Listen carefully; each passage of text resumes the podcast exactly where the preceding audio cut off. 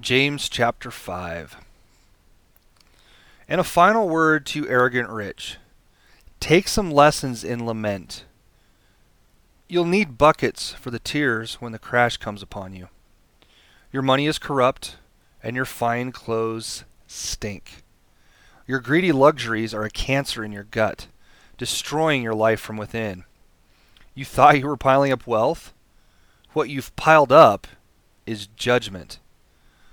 All the workers you've exploited and cheated cry out for judgment.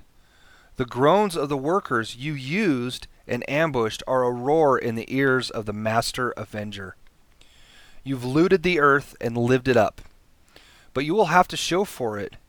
It oh yeah, but all you'll have to show for it is a fatter than usual corpse.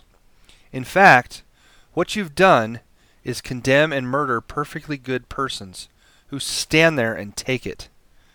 Meanwhile, friends, wait patiently for the master's arrival. You see, farmers do this all the time, waiting for their valuable crops to mature, patiently letting the rain do its slow and sure work. Be patient like that.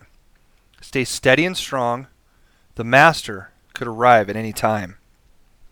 Friends, don't complain about each other. A far greater complaint could be lodged against you, you know.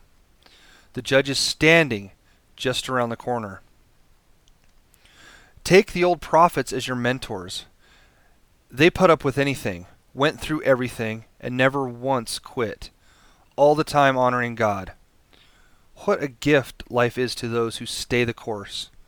You've heard, of course, of Job's staying power, and you know how God brought it all together for him in the end. That's because God cares, cares right down to the last detail. And since you know that He cares, let your language show it.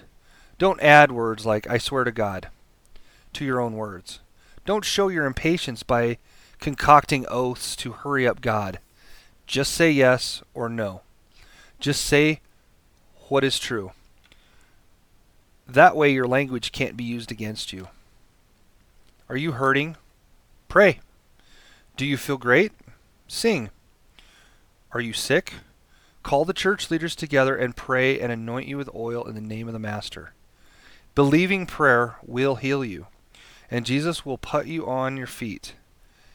And if you've sinned, you'll be forgiven, healed inside and out.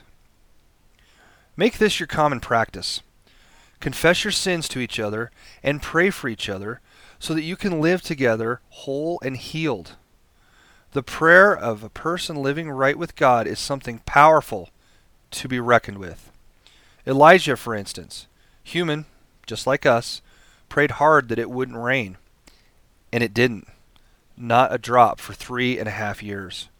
Then he prayed that it would rain, and it did. The showers came and everything started growing again. My dear friends, if you know people who have wandered off God's truth, don't write them off. Go after them.